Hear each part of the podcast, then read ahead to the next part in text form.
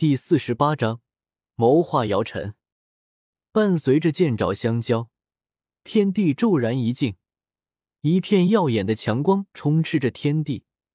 短瞬间，强光甚至盖过已经开始偏西的太阳所散发的光芒。恐怖的能量涟漪在相击处散发，将紫金翼狮王身上的表层晶体打出一道道白痕。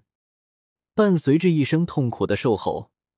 剑影穿过紫金翼狮王兽爪，余下的能量被其另外一只兽爪挡下。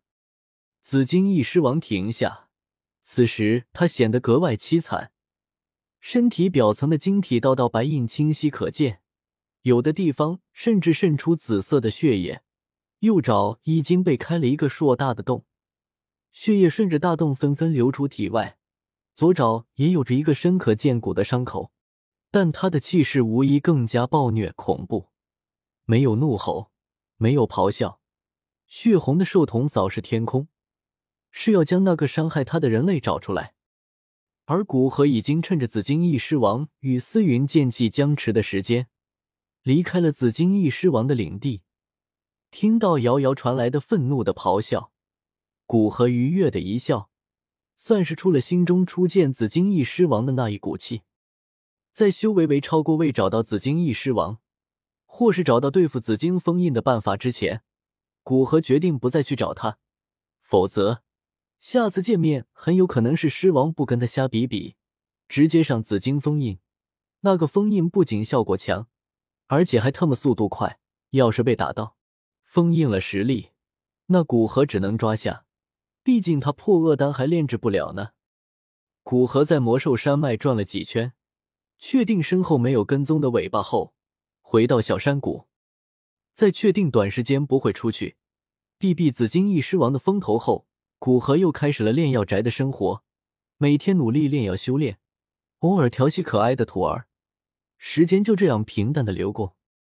如此过了三个月，古河将得自帝都的六品药材全部炼制完成。共计得到九枚黄级丹、二十二枚斗灵丹、三枚融灵丹、两枚清魂丹和三枚混元素骨丹，再减去提升到斗皇六星所使用的八枚斗灵丹，古河那界中又新增了三十一枚六品丹药，需要再减去给云岚宗的两枚，帝都皇室穆家和米特尔各一枚，古河最后还可以保留下二十六枚丹药，这些丹药足够古河使用很长一段时间。如此频繁的炼制六品丹药，古河很好的掌握了因吸纳灵气而暴涨的灵魂力量。灵魂力量已经相当于七品炼药师，随时可以晋升七品。只是担心炼制七品丹药引来恐怖的天地异象，没有尝试去炼。小医仙在经过这三个月的努力修炼，借助地心淬体乳和玄阶高阶功法的帮助，顺利突破到斗者七星。水曼陀罗已经可以熟练使用，水龙掌也使得似模似样，战斗力足以匹敌平常的斗者巅峰。小兰在丹药的帮助下，于不久前顺利突破到二阶魔兽。由于魔兽的身体天赋，战斗力足够与斗师四星相当。在小医仙突破之后，古河曾离开小山谷一段时间，回到青山镇隐秘的查探了一下姚晨的情况。发现他在这三个月并没有突破，实力还是斗者八星。虽然被古河拍晕，引起他的警惕，之后也很是请了几个护卫，但他的层次和财力，决定了他请到的都不过是一些斗者层次的护卫，实力最高也不过是斗者九星。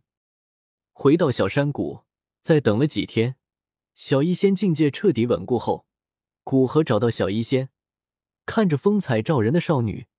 颇有一种看着雏鹰即将展翅的欣慰，只是有点遗憾，这三个月终究没有劝说成功，让他回到帝都。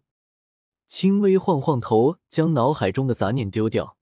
古河对小医仙道：“仙儿，你现在已经斗者七星了，虽然距离姚晨的斗者八星在境界还差一星，但凭借你的功法和斗技，在战斗力上你相当于斗者巅峰，所剩下的不过是差些经验和胆识。”我觉得你现在可以去解决与姚晨的这段恩怨了。在这个过程中，我只会给你一点帮助，尽量营造一个让你与姚晨单对单的机会。要打倒他，还得靠你。骤然听到此事，小医仙有些意外，倒是不算震惊。毕竟离开青山小镇已经有几个月了，现在已经斗者七星，有了报仇的实力，当然要回去一趟。不过对古河说的帮助有点好奇，因此直接问道：“师傅，是什么帮助呢？值得您如此郑重其事的说出来？难道您准备亲自去将姚晨的护卫全部打倒？”“当然不是了，我在初次来青山镇时碰到一个人，他叫孙毅。”在我进魔兽山脉时冒犯了我，我给了他一点小小的惩罚。后来帮助我找到这片小山谷，便帮他突破斗师。想来他对我还有印象。你带着我的信物去找他，言明你是我的弟子，并让他在适合的时候打倒姚晨的侍卫。报酬是一枚聚气伞，他会很乐意帮你的。古河回答道，并教导小医仙如何去做。付出一枚聚气伞的报酬。我想，任何斗师都会乐意做，为什么要特意点出我是您的弟子呢？小医仙对于这点尤为不能理解，于是疑惑的问道：“这也是为了安全啊！你想想，一个少女不知身份来历，突然说要请她做事，而且事后报酬惊人，先不说她相不相信，就算她相信，你又如何确定她不会生出贪婪之心？”觉得你还有更多的丹药，若他让起了害人之心，凭你的实力可无法打败一个斗师，而很有可能被他打败，只能通过紫云翼逃回来。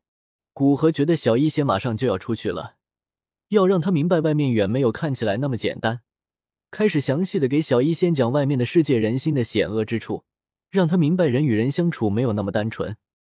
小医仙皱起眉头，自语道。外面的世界好危险啊！看来到了外面，我要多看看，多想想，才能很快适应呢。你这样想就对了。既然已经明白，那您与小兰一起离开吧。不过小兰不能进青山镇，不然容易引起那些佣兵的警惕，让他们联手对付小兰。毕竟怎么说，小兰都是一头二阶魔兽，在那个最高实力不过斗师的小镇，足够让他们如临大敌。见已经交代的差不多，古河最后叮嘱道：“嗯，知道了，师傅，我解决完了，姚晨马上回来。”小医仙吹了一声竹哨，换回在外捕食的小蓝，然后人若柳絮般飘上小蓝背部，驾驭蓝鹰往山谷之外飞去。